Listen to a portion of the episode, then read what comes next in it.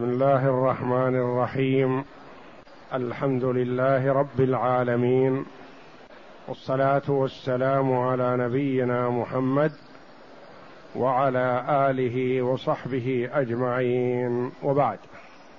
بسم الله الرحمن الرحيم. والصلاة والسلام على أشرف الأنبياء والمرسلين نبينا محمد وعلى آله وصحبه أجمعين. قال المؤلف رحمه الله تعالى فصل. الشرط الثاني أن يكون المبيع مشاعا لما روى جابر رضي الله عنه قال قضى النبي صلى الله عليه وسلم أن الشفعة فيما لم يقسم فإذا وقعت الحدود وصرفت الطرق صرفت وصرفت الطرق فلا شفعة. رواه البخاري.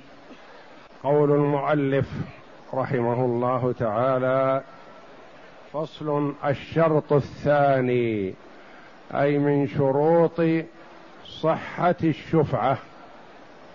وتقدم لنا الكلام على أول كتاب الشفعة وأن الشفعة من محاسن الشريعة الإسلامية.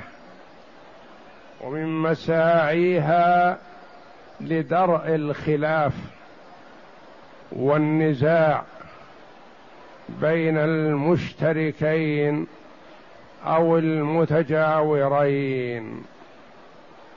فتعتبر من محاسن الشريعة الإسلامية. وذلك أن العقار قد يشترك فيه اثنان فأكثر فنهي أحدهم أن يبيع إلا بعد أن يؤذن ويعلم شركاءه أو شريكه فإن كان له رغبة في المبيع فهو أحق به. وإن لم يكن له به رغبة باعه على من شاء. ثم إذا باعه على أي شخص فللشريك حق الشفعة في أن يأخذ نصيب شريكه من هذا العقار بالقيمة التي بيع فيها لا زيادة ولا نقص. وذلك كأن يكون اثنان شريكان في دار. أحدهم له العلو والثاني له السفل الأرضي. وهما متصالحان متفقان. أمن كل واحد منهما صاحبه. في حضرته وغيبته فنهي أحدهم أن يبيع على آخر لأن في هذا ربما يحصل ضرر على الشريك فقيل له شرعا لا تبيع حتى تؤذن شريكك.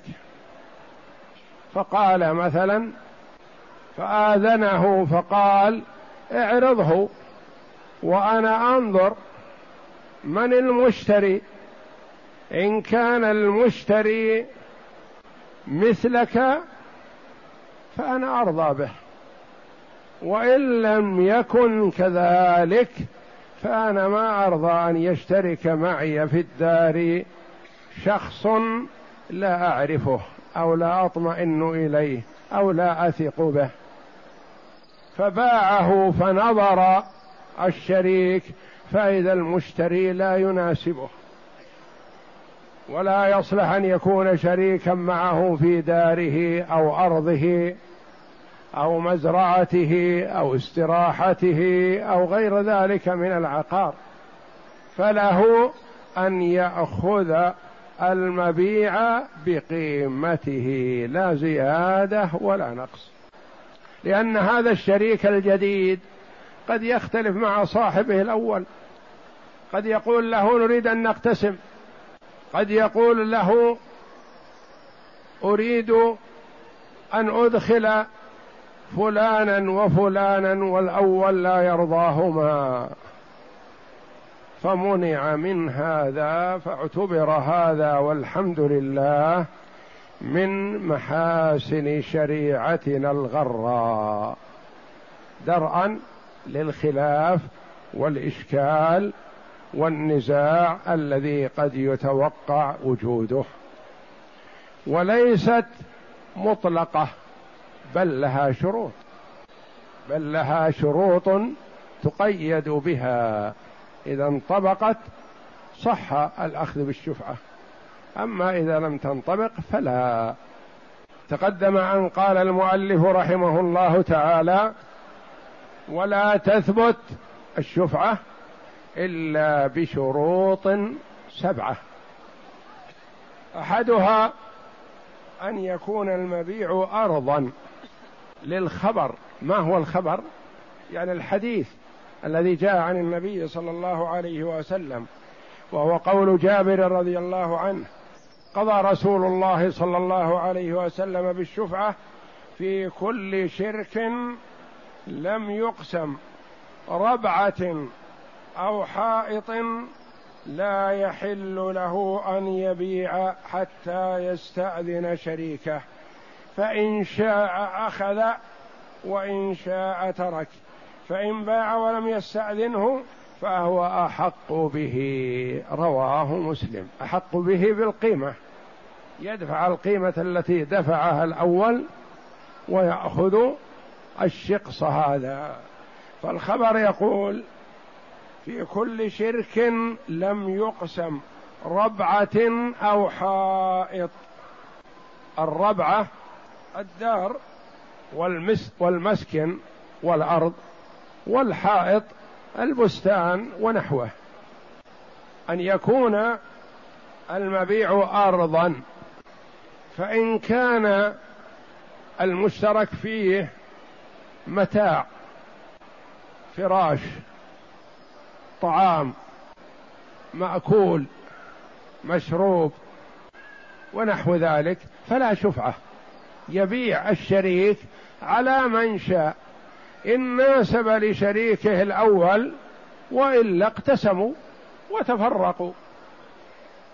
بخلاف العقار فالعقار مرادا به الثبوت. والاستمرار وقد لا يناسب أحدهما أن يقسم يريد أن يكون عقارهم واحد فيأتيه شريك لا يرضاه. ولذا الشرط الأول أن يكون المبيع ارضا فإن كان منقولا فلا شفعة فيه. مثلا سيف بندقية متاع لباس يقول الشيء الذي يقتسم يقسم والشيء الذي لا يقسم يباع بينهم وكل واحد يأخذ نصيبه لأنه لا يراد به الاستمرار. الشرط الثاني وهو ما ذكره المؤلف رحمه الله وهو موضوع درسنا اليوم. أن يكون المبيع مشاعا. مشاعا يعني مشترك. هذه الدار من أسفلها إلى أعلاها مشتركة بين اثنين أو ثلاثة أو أربعة مشاع. ما يقال هذا له القسم الشرقي وهذا له القسم الغربي أو هذا له الشمالي وهذا له الجنوبي أن يكون مشاع. فإن كان غير مشاع يعني مقسوم فلا شفعة حينئذ. لأنه لا ضرر على أحدهما من الآخر. بستان كبير مثلا ورثه الإخوة الأربعة من أبيهم فاقتسموه ارباعا. كل واحد أخذ ربع وسوره وأحاطه وحدده. فلأحدهم أن يبيع ولا يستأذن ولا يعلم إخوانه ما يلزم. إن أعلمهم فحسن هذا لكن إن لم يعلمهم فلا بأس وإن باع فلا شفعة لهم لأن كل واحد نصيبه منفصل. فهذا معنى قول المؤلف رحمه الله تعالى الشرط الثاني أن يكون المبيع مشاعا يعني مشترك بينهم سواء وإن تفاوتوا في النصيب يعني هذا له ثلث وهذا له سدس وهذا له نصف ونحو ذلك أو هذا له ثلث وهذا سدس وهذا ربع وهذا ربع فلا بأس. المهم أن يكونوا شركاء فيه ولم يحدد نصيب واحد دون الآخر. لما روى جابر راوي الحديث السابق رضي الله عنه وكان جابر بن عبد الله من المكثرين من حديث رسول الله صلى الله عليه وسلم. قال قضى النبي صلى الله عليه وسلم أن الشفعة فيما لم يقسم. دار يشتركون فيها مزرعة يشتركون فيها. ارض يشتركون فيها. هذه ما قسمت. فإذا وقعت الحدود وصرفت الطرق فلا شفعة. رواه البخاري. إذا وقعت الحدود يعني قسمت قسمت هذه الأرض مزرعة قسمت هذه الدار بجدران وميز نصيب كل واحد من الآخر وصرفت الطرق عرف مدخل هذه من مدخل هذه وهكذا. فلا شفعة حينئذ لأنه لا ضرر على الجاري من جاره. والشفعة في أحيان قد يكون فيها ضرر على المالك. إذا كان اثنان إخوة شركاء في مزرعة مثلا وأراد أحدهم أن يبيع ربما لا يجد مشتري. فلذا ما تعطى الشفعة مطلقا دائما وأبدا لأن فيها ما تخلو من ضرر على أحدهم. فإذا أراد المالك أن يبيع وعرف الناس أن أخاه سيأخذها بالشفعة ما أتعبوا أنفسهم في الشراء والسوم والاطلاع عليها ومتابعتها ما في فائدة فتكون مبخوسة القيمة. فلذا لا تكون الشفعة إلا فيما فيه درء ضرر على أحدهم.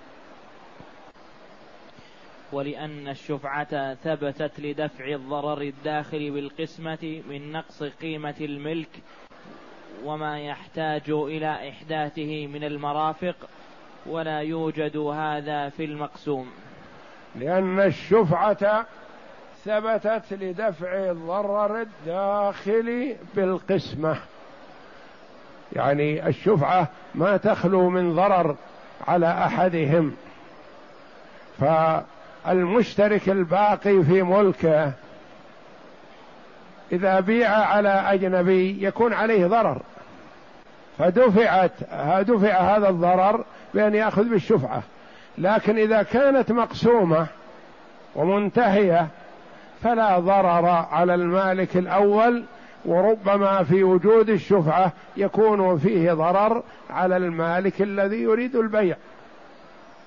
فأجيز له أن يبيع ولا يرجع إلى صاحبه. فصل الشرط الثالث. أن يكون مما تجب قسمته عند الطلب فأما ما لا تجب قسمته كالرحى والبئر الصغيرة والدار الصغيرة فلا شفعة فيه. الشرط الثالث أن يكون مما تجب قسمته عند الطلب. يعني قابل للقسمة. وقد يحصل في هذه القسمة ضرر على المالك الذي لا يريد البيع مثلا. إذا كان مثل ما مثلنا مثلا دار بين اثنين أحدهما في القسم الأرضي والآخر في القسم العلوي ثم بيع نصيب أحدهم على آخر فيجيء الجديد ويقول لا أنا ما يصلح أنا وياك نشترك جميعا أنت فوق وأنا تحت. لازم نقسم. فدرءا لهذا الضرر الذي يحصل بالقسمة. قيل للأول خذ المبيع كله واسترح من القسمة التي لا تريدها. أما ما لا يقبل القسمة فلا شفعة فيه لأنه ما في مجال للإضرار. مثال ذلك مثلا اثنان شركاء في دكان. متر ونص في متر ونص. قيمته مئات الآلاف لكنه صغير. فباع أحدهما فلا شفعة للأول. لما؟ يقول لأنه ما في ضرر عليه. ما يأتيه الجديد ويقول اقسم لأنه ما في مجال. قسمة متر ونصف في متر ونصف مو قابل للقسمة. شركاء في بئر. هذا البئر صغير بقدر الدلو فقط. لا شفعة فيه. لأنه غير قابل للقسمة التي قد ينتج عنها ضرر أحد الشريكين. إذا كان البير مثلا ثلاثة أمتار في ثلاثة أمتار فهو قابل للقسمة. قابل لأن يقسم مع الوسط فيكون هذا لهذا متر ونص في ثلاثة أمتار ولهذا متر ونص في ثلاثة أمتار. قابل. لكن إذا كان كله بقدر الدلو سعته نصف متر. هذا البير. ضيق. بقدر الدلو. هل هو قابل للقسمة؟ لا. إذا قسم ما صار في فائدة. ما يدخل دو فما كان غير قابل للقسمة فلا شفعة فيه لأنه لا ضرر لا ضرر ولا إجبار في القسمة. وكما مثلنا في الدكان مثلا يقال أجروه معا ولا شفعة بخلاف ما إذا كان الدكان مثلا كبير وقابل للقسمة. يأتي الشريك الجديد ويقول لصاحبه الأول نقتسم فيتضرر الأول بالقسمة فقيل له خذه بالشفعة أو اقبل واقسم أنت وصاحبك. فمعنى هذا أن ما لا يجوز الإجبار على قسمته لا شفعة فيه. هذا قول. وقيل في العقار مطلقا ما دام لم يقسم سواء كان قابل للقسمة أو غير قابل للقسمة ففيه شفعة لدرء الضرر الذي قد يحصل. الشرط الثالث. الشرط الثالث أن يكون مما تجب قسمته عند الطلب فأما ما لا تجب قسمته كالرحى والبئر الصغيرة والدار الرحى المعدة مثلا للطحن في مكان صغير على قدرها ومكانها غير قابل للقسمة. رحى يشترك فيها اثنان مثلا. ووضعوا عليها شخص رجلا كان وامرأة يقبل الحبوب لأطحنها مثلا. ومن المعلوم أن مثل هذا ما يقبل القسمة لأنها بقدر الرحى فقط ما تقبل القسمة. إذا قسم هذا المكان ما نفع لشيء. فهذا لا شفعة فيه لأنه غير قابل للقسمة. ومثله الدار الصغيرة دار سكن صغير سبعة أمتار في سبعة أمتار. هذا ما يقبل القسمة لأن هذا ليس بدكان وإنما هو دار. والدار ما يصلح أن تكون ثلاثة أمتار ونصف في سبعة أمتار ما تصلح للسكن.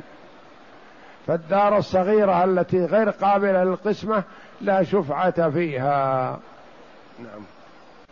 فأما ما لا تجب قسمته كالرحى والبئر الصغيرة والدار الصغيرة فلا شفعة فيه لما روي عن عثمان رضي الله عنه أنه قال لا شفعة في بئر ولا فحل ولأن إثبات الشفعة إنما كان لدفع الضرر الذي يلحق بالمقاسمة وهذا لا يوجد فيما لا يقسم يعني لا يوجد لأنه غير قابل للمقاسمة. فالشفعة وجدت من أجل أن لا يقول الشريك الجديد اقسم فيتضرر الأول. والشيء الذي غير قابل للقسمة ما يستطيع الشريك الجديد أن يقول اقسم. إذا ترافعوا للحاكم قال الحاكم هذا ما يصح قسمته يمنعه من القسمة. وعن أحمد أن الشفعة ثبتت فيه. ورواية أخرى عن أحمد رحمه الله أن فيه الشفعة لأنه ما يخلو من ضرر فيقال للمشتري الجديد يعني إذا شرع المشتري الجديد يقال الأول الشريك السابق إن أردت أن تأخذه بما اشتراه به فلك ذلك دفعا لضرر المشاركة. وبالله من المعلوم أنه غير قابل للقسمة لكن دفعا لضرر المشاركة. نعم. لعموم الخبر ولأن لعموم الخبر الذي جاء في كل ربعة ربعة أو دار. يعني أن الخبر الذي جاء عن النبي صلى الله عليه وسلم في ربعة أو حائط وهذا يشمله أنه ربعة يعني دار صغيرة أو حائط صغير ونحو ذلك. نعم. ولأنه عقار مشترك فثبت ولأنه عقار مشترك والشفعة في العقار المشترك. نعم. فثبتت فيه الشفعة. كالذي يمكن قسمته. مثل الكبير الذي يمكن قسمته. نعم. والمذهب الأول. المذهب الأول أن ما لا يقبل القسمة لا شفعة فيه والقول الآخر أولى بالأخذ به لأنه يدخل في عموم حديث رسول الله صلى الله عليه وسلم. نعم. فأما الطريق في درب مملوك فإن لم يكن للدار طريق سواها فلا شفعة فيها لأنه يضر بالمشتري. لكون داره تبقى بلا طريق وإن كان لها غيرها ويمكن قسمتها بحيث يحصل لكل واحد منهم طريق ففيها الشفعة. فإن لم فأما الطريق في درب مملوك. فأما الطريق في درب مملوك. فمثلا دار وأخرى يشتركان في طريق مسدود. له منفذ على الشارع ولا ينفذ منفذا آخر. طريق مسدود. فأحد الشريكين أراد أن يبيع هذا الطريق نصيبه من هذا الطريق. والآخر ما باع نصيبه. يريد أن يأخذ بالشفعة. هل له أن يأخذ هذا بالشفعة؟ لا. لما؟ لأنه يسد الطريق على الدار الأخرى. تصور في نهاية الطريق المسدود داران. باب هذه وباب هذه. فصاحب الطريق أصحاب الطريق هم صاحب البيتين. أراد أحدهم أن يبيع نصيبه من الطريق دون البيت. محتاج ويبيع الطريق على شخص ويبيع البيت على شخص آخر. فباع نصيبه فيريد الآخر الشريك في الطريق أن يأخذه بالشفعة. فإذا أخذه بالشفعة حرمت الدار الأخرى من الطريق. ما صار لها طريق اذا وتعين على صاحبها أن يبيعها على أحد الملاصقين أو تتعطل لأنه لا طريق لها إلا هذا الطريق. فهذا لا شفعة فيه لأنه يسد الطريق على هذه الدار إلا إن كان لهذه الدار طريق آخر على شارع آخر فلا بأس بأن يبيع الشريك نصيبه من هذا الطريق ويأخذه الآخر بالشفعة. لوجود المقتضى لها وعدم الضرر في الأخذ بها. يعني إذا كان الدار الأخرى منفذ غير هذا المنفذ فلا بأس أن يأخذ صاحب الدار الأولى الطريق هذا بالشفعة لينفي الضرر عنه ولا ضرر على شريكه أو صاحب جاره في الدار الأخرى. نعم. وإن لم يمكن قسمتها خرج في خرج فيها الروايتان كغيرها. وإن لم يمكن قسمة هذا الطريق صار الطريق غير قابل للقسمة لكونه ضيق. الطريق هذا مسافة آه، عرضه متر. فإذا قسم صار نصف متر. فمثل هذا لا يصلح فيه الشفعة لأنه غير قابل للقسمة إلا على رواية أن الشفعة تصح حتى فيما لا يقبل القسمة. والله أعلم. وصلى الله وسلم وبارك على عبده ورسول نبينا محمد وعلى آله وصحبه أجمعين.